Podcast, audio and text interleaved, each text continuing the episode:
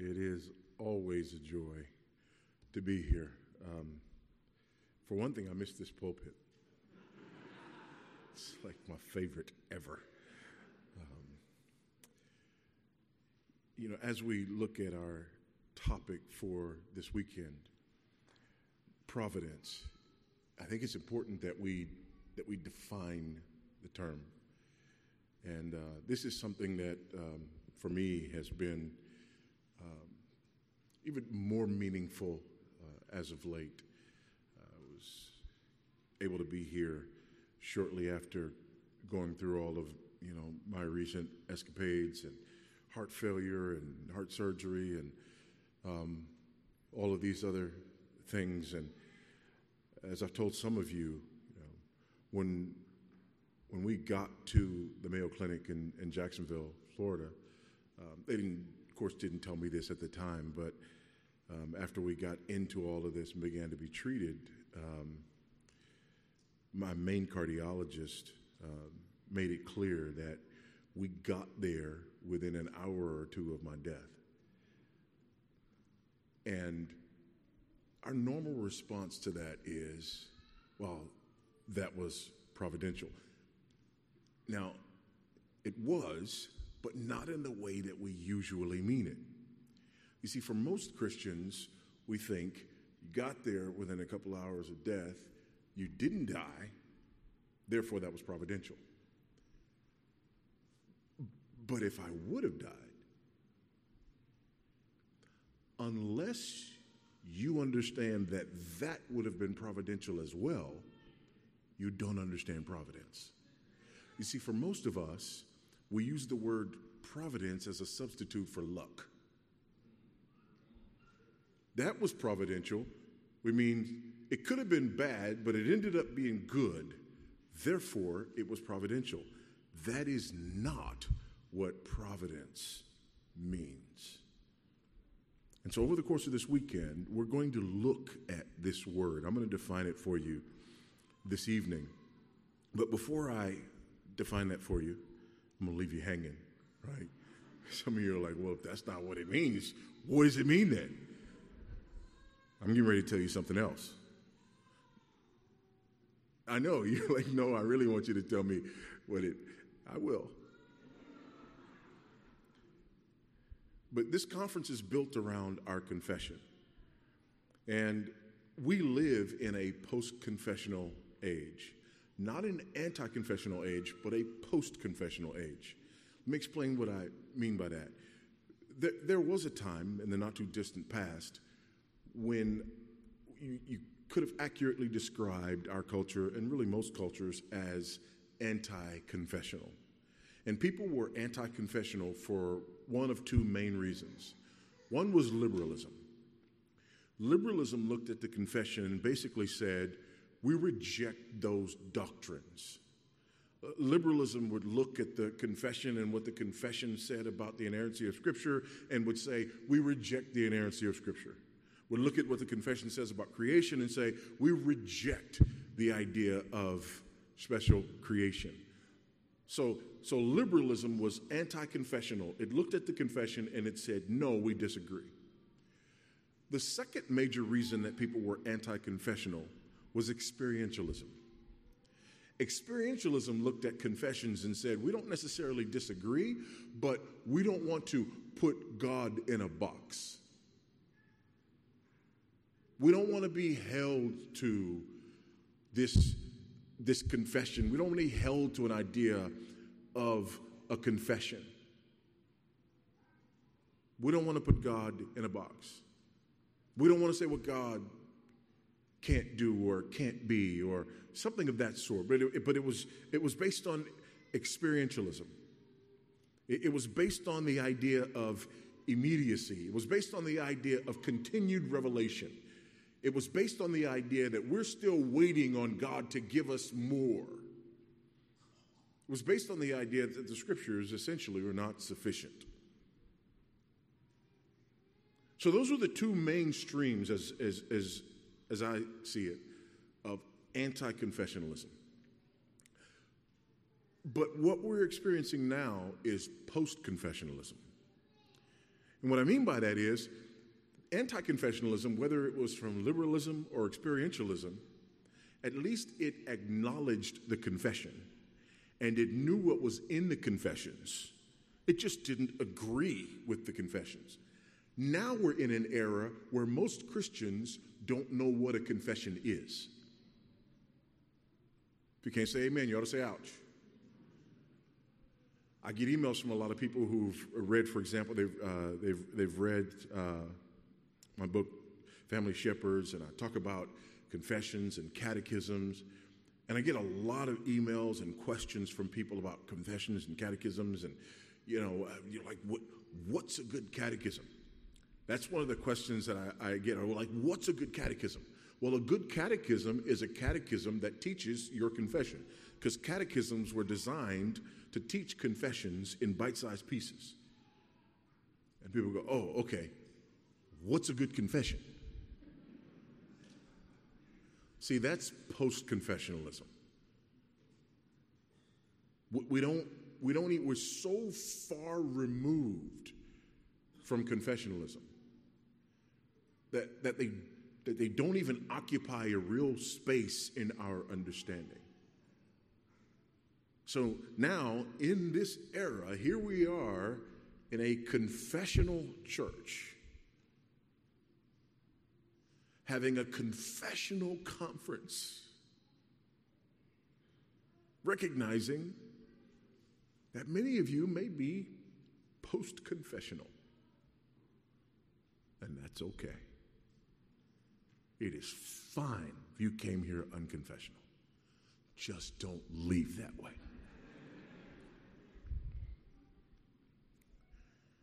So, our confessions are really our way of communicating what we believe in a very succinct way.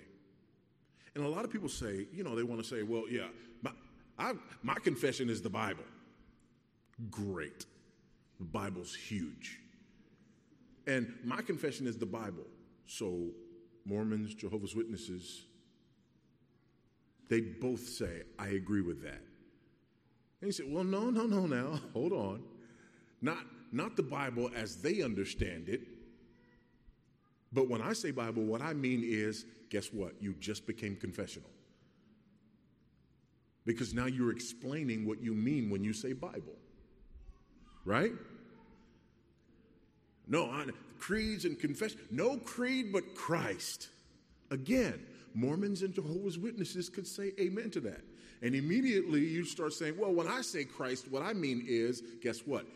You just got confessional. Because now you're explaining what you mean when you say Christ. That's all a confession is. It's explaining what we mean when we say we believe ABC and XYZ. It, it, it, they do not supersede the scriptures. The confessions start with here's what we mean by the scriptures. Here's the authority of the scriptures. Well, what we're looking at in this weekend is the chapter on providence. And my responsibility is to look at the first paragraph tonight. Chapter 5 on divine providence, Second London Baptist Confession, 1689. It's really 1677 to 1689, but 1689.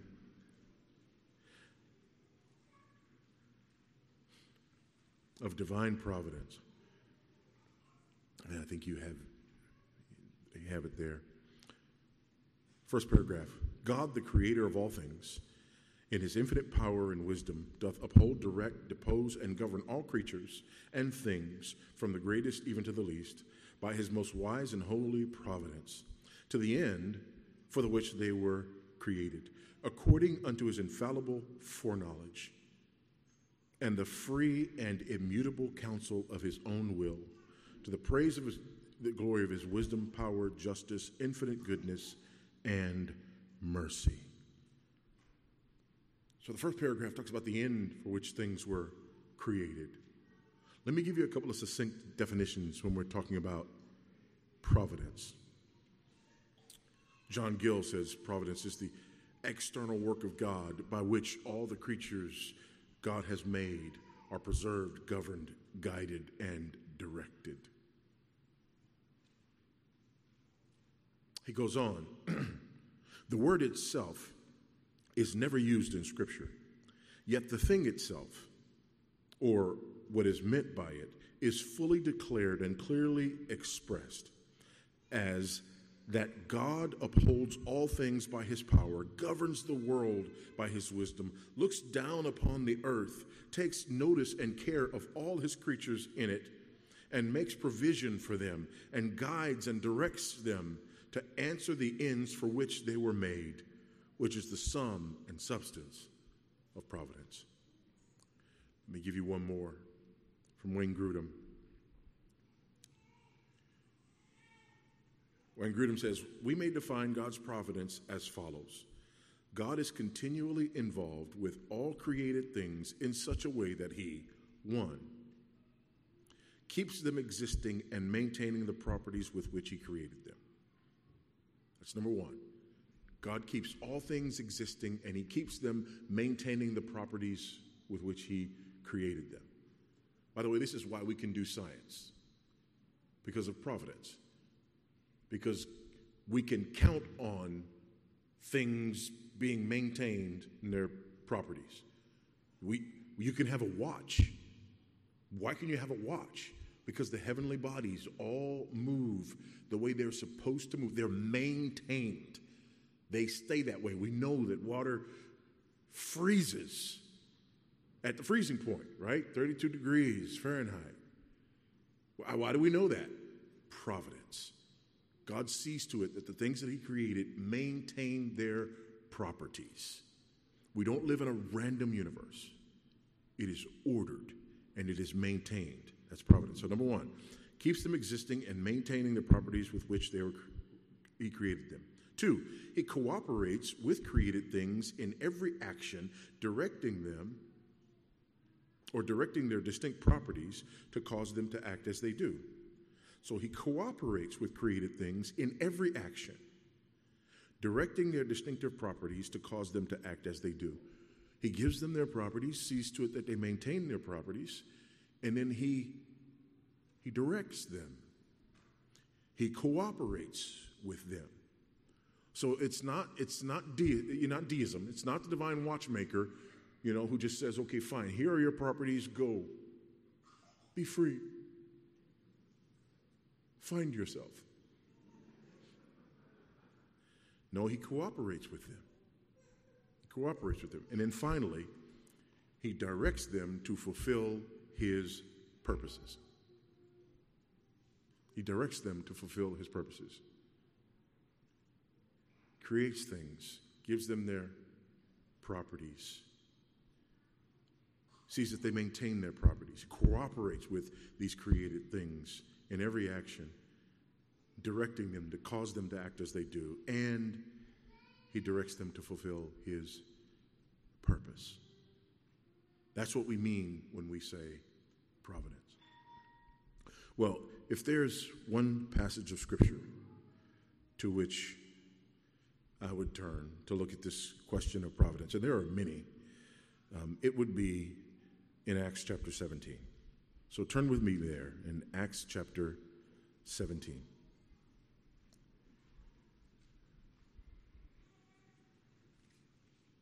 Acts chapter 17. Beginning in verse 22.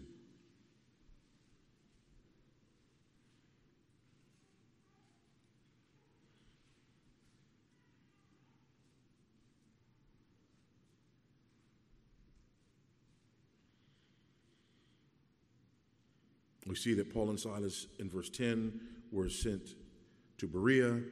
Then in verse 16, we find, or verse 15, we see Paul being sent over to Athens. Verse 16, we find him in Athens waiting for the brethren.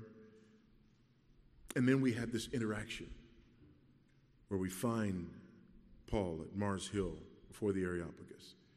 He's been invited in, he's been preaching in the marketplace, and he's been invited to come and speak in this environment, in this setting where people do nothing but hear new things. And so Paul is there and he preaches a sermon. So in verse 22, let's pick it up there. So Paul, standing in the midst of the Areopagus, said, Men of Athens, I perceive that in every way you are very religious. For as I passed along and observed the objects of your worship, I found also an altar with this inscription To the unknown God. What therefore you worship as unknown, this I proclaim to you.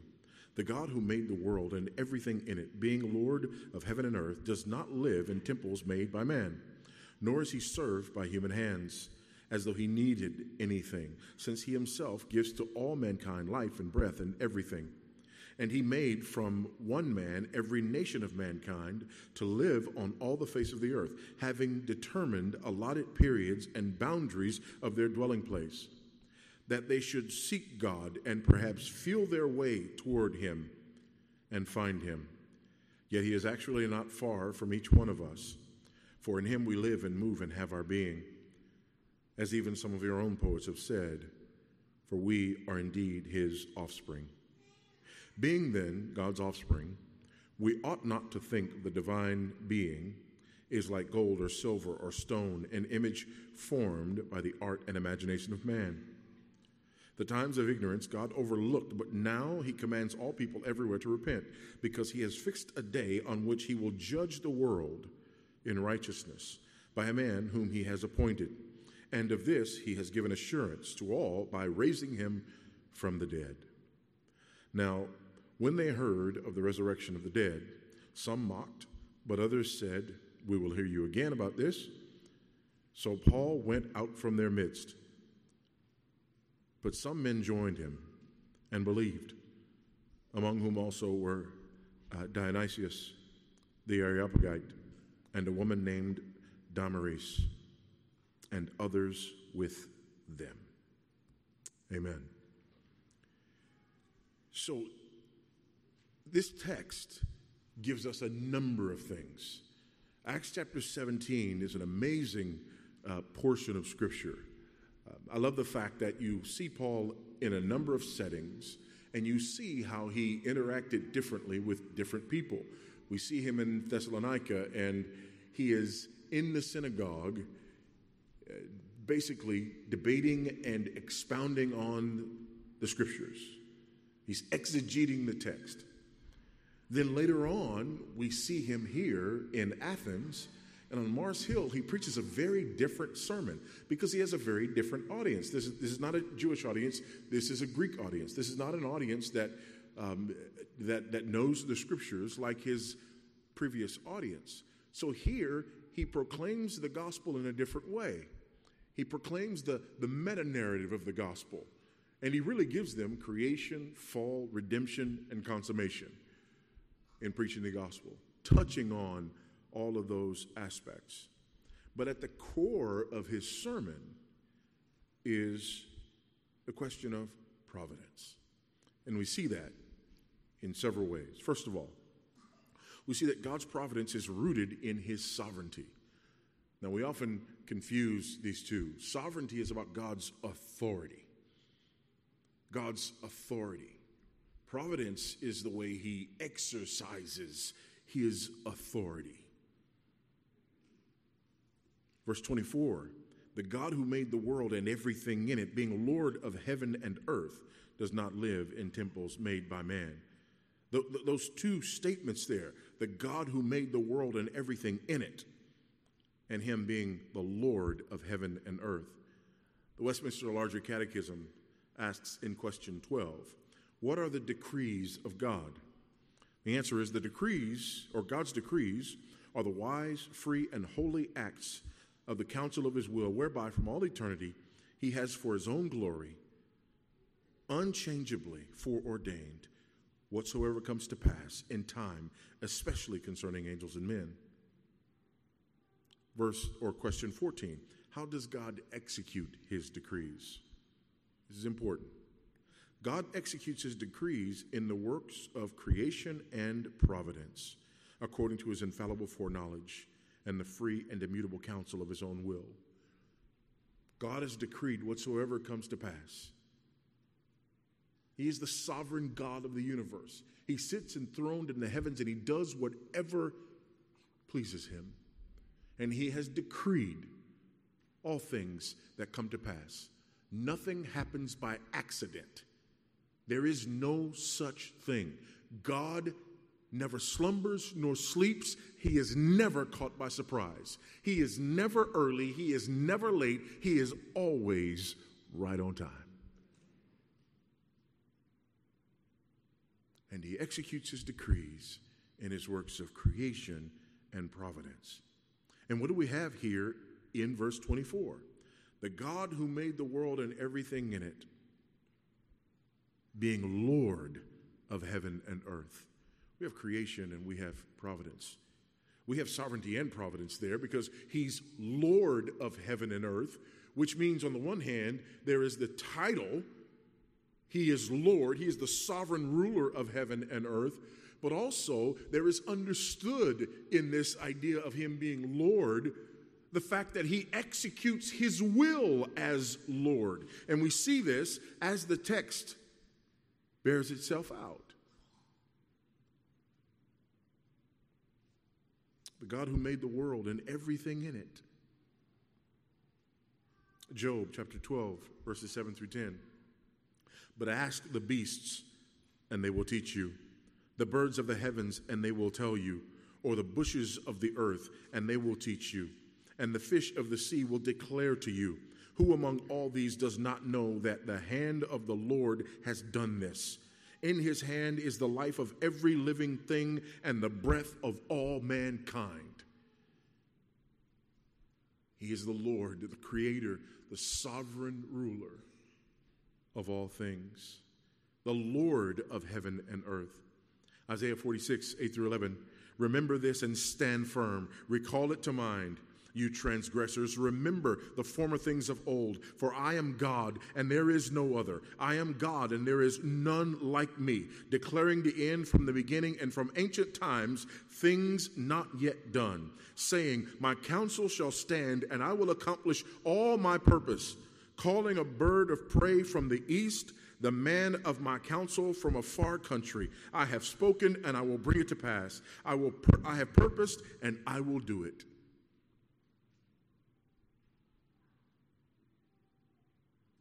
The creator of heaven and earth. The God who made the world and everything in it is the Lord of heaven and earth. And he exercises his providence. Isaiah 14 24. The Lord of hosts has sworn, as I have planned, so shall it be and as I have purposed, so shall it stand. His sovereignty. Finally, Ephesians 1:11. In him we have obtained an inheritance, having been predestined according to the purpose of him who works all things according to the counsel of his will. His providence is rooted in his sovereignty. He is the creator of all things. And He executes His sovereignty, His rule over all things through His works of providence. Secondly, God's providence extends to all creatures and things. That's made clear from the same verse. The God who made the world and everything in it being Lord of heaven and earth. It's all encompassing. And therefore, his providence extends to all creatures and all things, all creatures of our God and King. Amen? John 1 1 through 5. In the beginning was the Word, and the Word was with God, and the Word was God. He was in the beginning with God. All things were made through him, and without him, not anything was made In him was life, and the life was the light of men. The light shines in the darkness, and the darkness has not overtaken it. Apart from him, nothing was made that has been made. Everything, every creature, all of creation. Now, there are times when we look at things and we may have the tendency or the inclination to say, I just don't think God made that. You just might see something that's like a, you know, like a like a slug. And you just go, I mean, that, that one, that one just must have snuck in, right? I mean, that just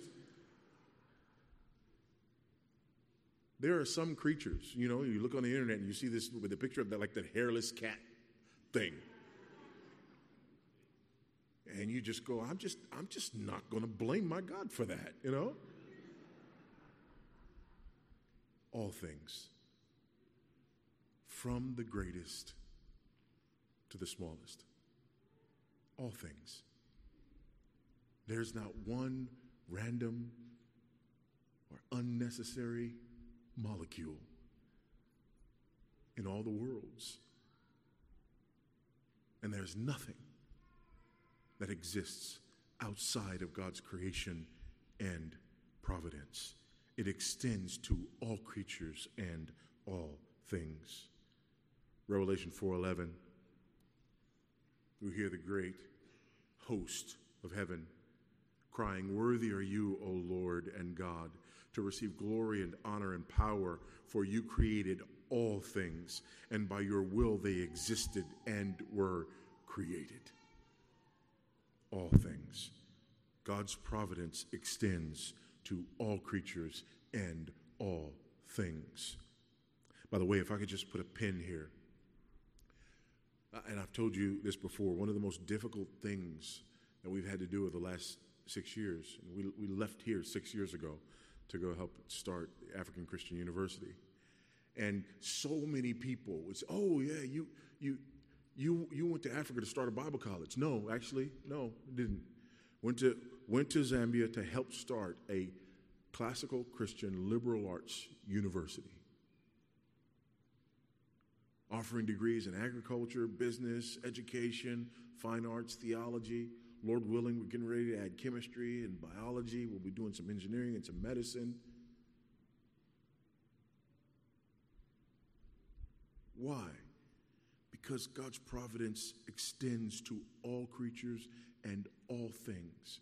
And for far too long, Christians who are anti confessional have been anti intellectual. And we want to think that we come to church and on Sunday morning we do the important stuff, the stuff that God's concerned about the stuff that matters to God. But then on Monday, we go to the university or we go to our job and we do the things that are outside of God's providence or outside of the counsel of His will. And we believe that He has very specific and important things to say over here about the way that we govern the church, but nothing to say over here about the way that we govern society. No, God's providence extends to all creatures and all things. Everything that we do, whatever our hands find to do, we do it to the glory of God. It matters. It, it, it matters how you do science. It matters to God how you do medicine. It, it matters to God how you do engineering. It, it matters to God how you do architecture. It matters to God how you do parenting. It, it matters to God how you view aesthetics. It matters to God every area and aspect of life. It matters to God. Thirdly, God's providence flows from his aseity or his self existence. Verse 25 nor is he served by human hands as though he needed anything, since he himself gives to all mankind life and breath and everything. God needs nothing. He is God all by himself. He has no needs. You know, one of the things that there's, there's some of those things that just make us cringe, right, theologically you know, and, and one of the things that make me cringe is when we when we talk to little children, and children ask a lot of questions, right? And and and, and when we tell little children that you know God, for example, made the world or He made man because He was because He was lonely. No. No. Only people who are inadequate and have needs are lonely. God's not lonely. In fact, not only is God, by virtue of being God, not lonely, but the triune God, the Father, Son, and Holy Spirit, has existed as the triune God throughout all eternity. And within the Trinity, was not lonely. Amen, somebody. God needs nothing. God does not need you. I remember um, in, in, in my, my hospital bed, it was one of those moments where, you know, I was so proud of my wife, and then a moment later, just worried. Bridget was on the phone with someone, and, and they were trying to be, you know, encouraging to her, and and basically saying, "Hey, listen, he's he's he's gonna he's gonna make it. He's gonna be okay, because you know, God's got work for him to do." And I remember my wife on the phone saying, You know, I appreciate that, but God is no man's debtor and he doesn't need my husband. I'm praying that he spares my husband. But if he does, it won't be because he needs him. And I was like, Look at you, girl. but I'm not sure how I feel about that. like, and she got off the phone, and I was like, "But, but you need me, right? Like, I mean, I mean, long, you know, as long as the theology is straight over there, and they're just right here, we're like, you, you need me, right? Yes, yes. God needs nothing. God doesn't need you. He doesn't need me, and He's going to prove it one day because we're going to die. Somebody's going to get all our stuff, and the world's going to keep on spinning it won't even slow down to acknowledge your loss. God needs nothing. He's God all by himself. Romans 11, 36. For from him and through him and to him are all things. To him be glory forever. Amen. Deuteronomy 4:39. Know therefore today and lay it to your heart that the Lord is God in heaven above and on earth beneath. There is no other. Deuteronomy 32 39. See now that I, even I, am He, and there is no God besides me. I kill and I make alive, I wound and I heal, and there is none that can deliver out of my hand. Isaiah 44 24. Thus says the Lord, your Redeemer, who formed you from the womb. I am the Lord who made all things, who alone stretched out the heavens, who spread out the earth by myself. God is God all by himself. He is self existent and he needs nothing. Job 41 11. Who has first given to me that I should repay him? Whatever is under the whole heaven is mine. God owes you nothing, and he needs nothing from you. Psalm 50, 10 through 12. For every beast of the field is mine, the cattle on a thousand hills. I know all the birds of the hills, and all that moves in the field is mine. If I were hungry, I would not tell you, for the world and its fruits are mine.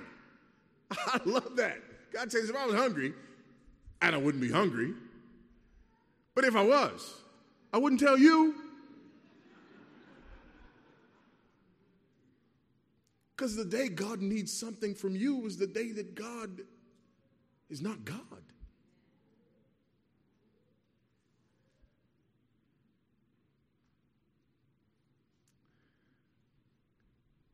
We also know that God's providence applies uniquely to man.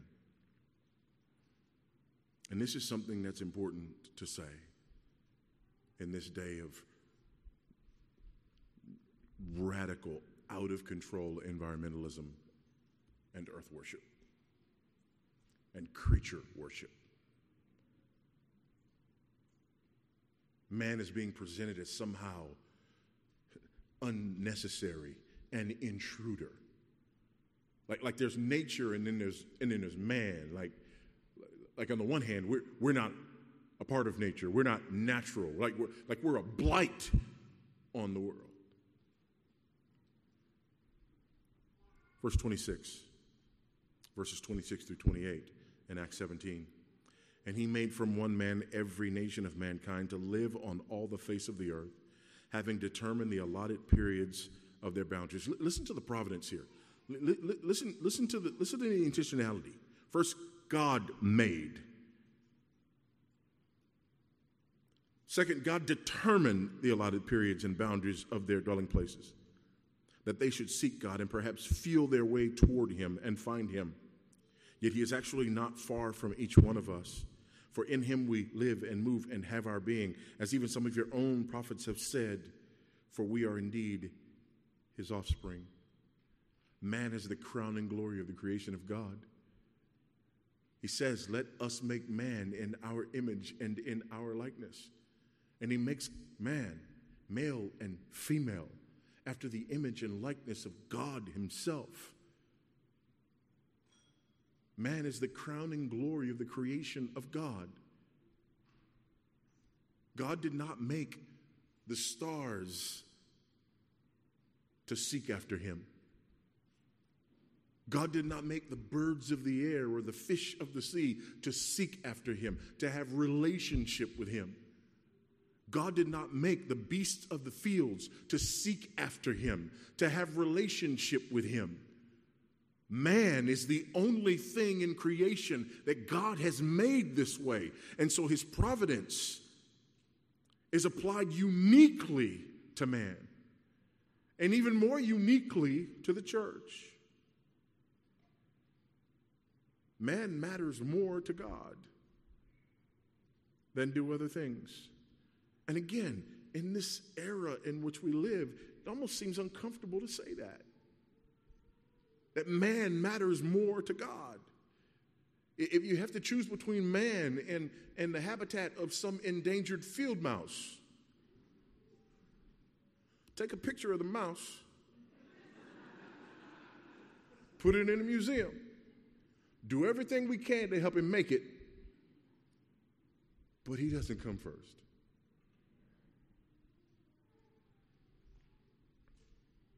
Famous passage in Luke chapter 12, beginning at verse 22. He said to his disciples, Therefore I tell you, do not be anxious about your life, what you will eat, nor about your body, what you will put on. For life is more than food, and the body more than clothing. Consider the ravens. They neither sow nor reap, they have neither storehouse nor barn, and yet God feeds them. And how much and of how much more value are you than the birds? Right in the face of environmentalism, right there. And which of you, by being anxious, can add a single hour to his span of life? If then you are not able to do as small a thing as that, why are you anxious about the rest? Consider the lilies, how they grow.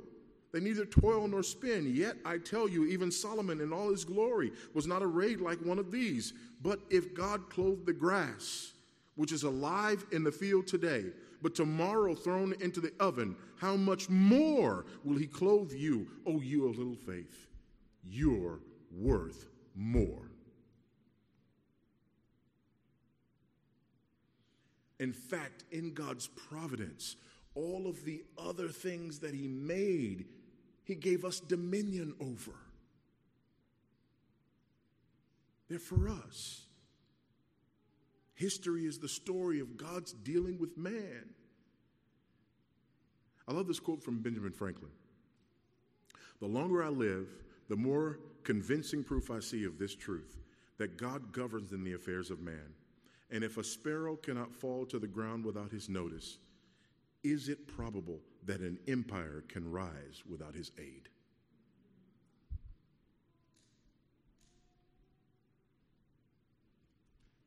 Job 12, 23 to 25.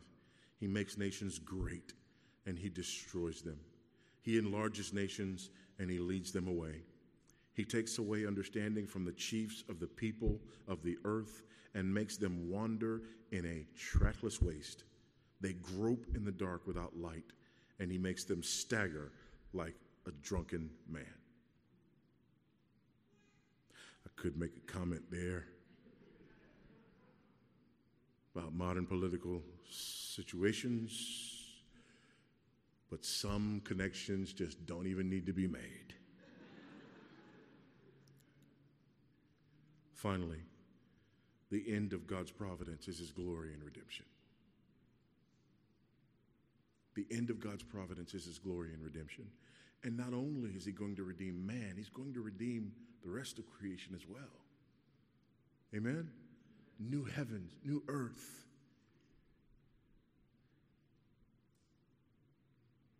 Beginning of verse 29.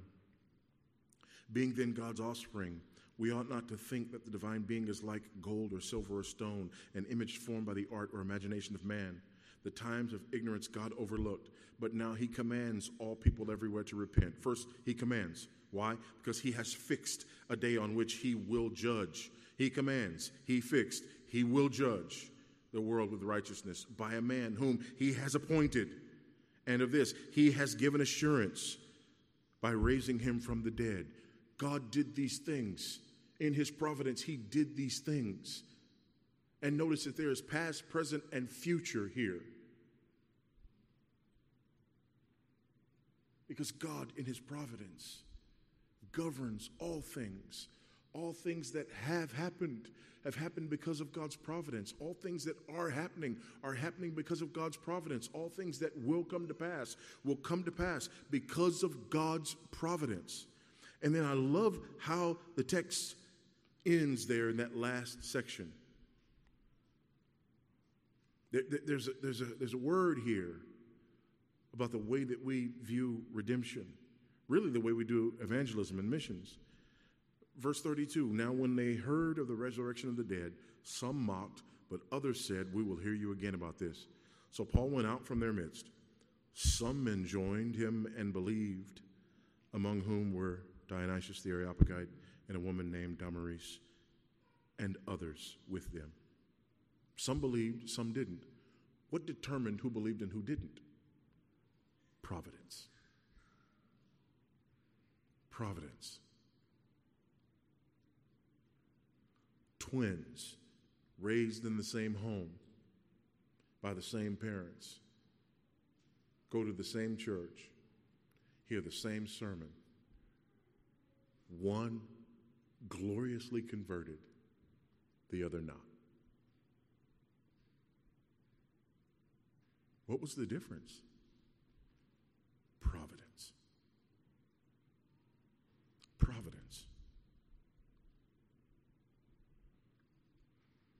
Ephesians 2 6 through 7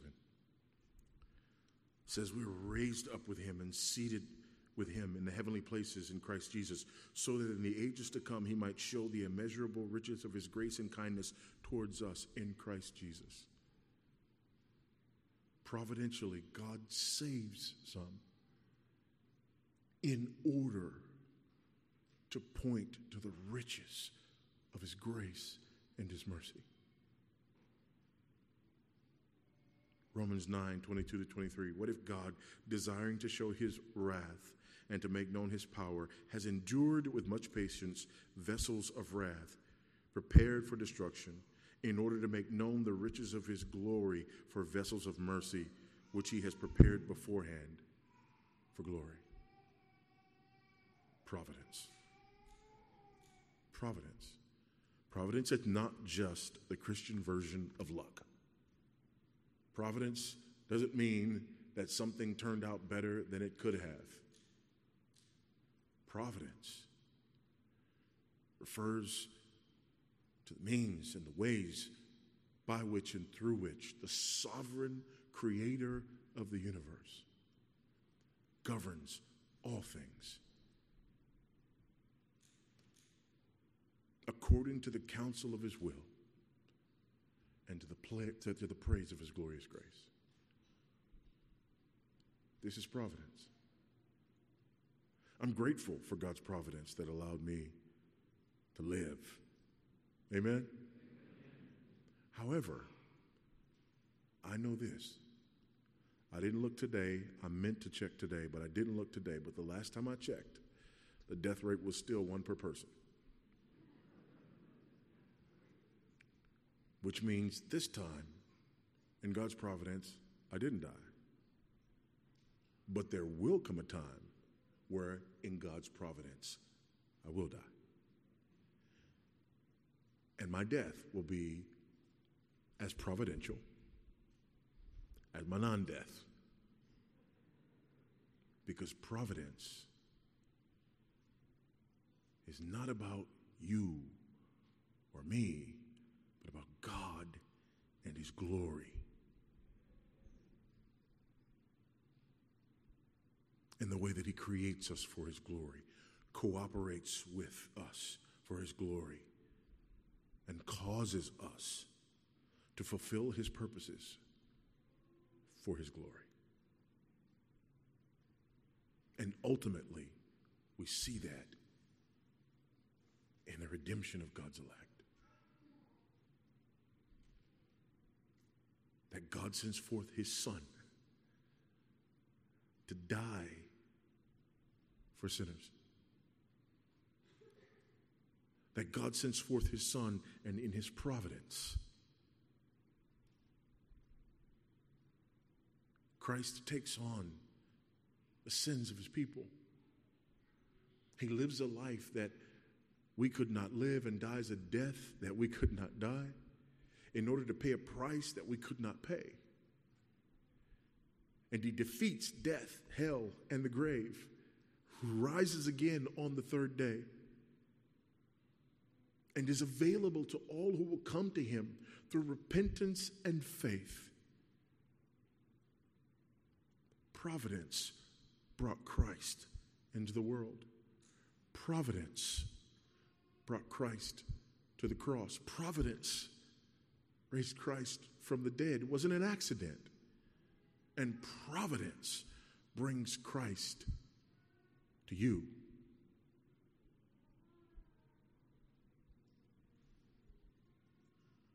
May God grant you grace that in His providence you not only hear, but you heed and respond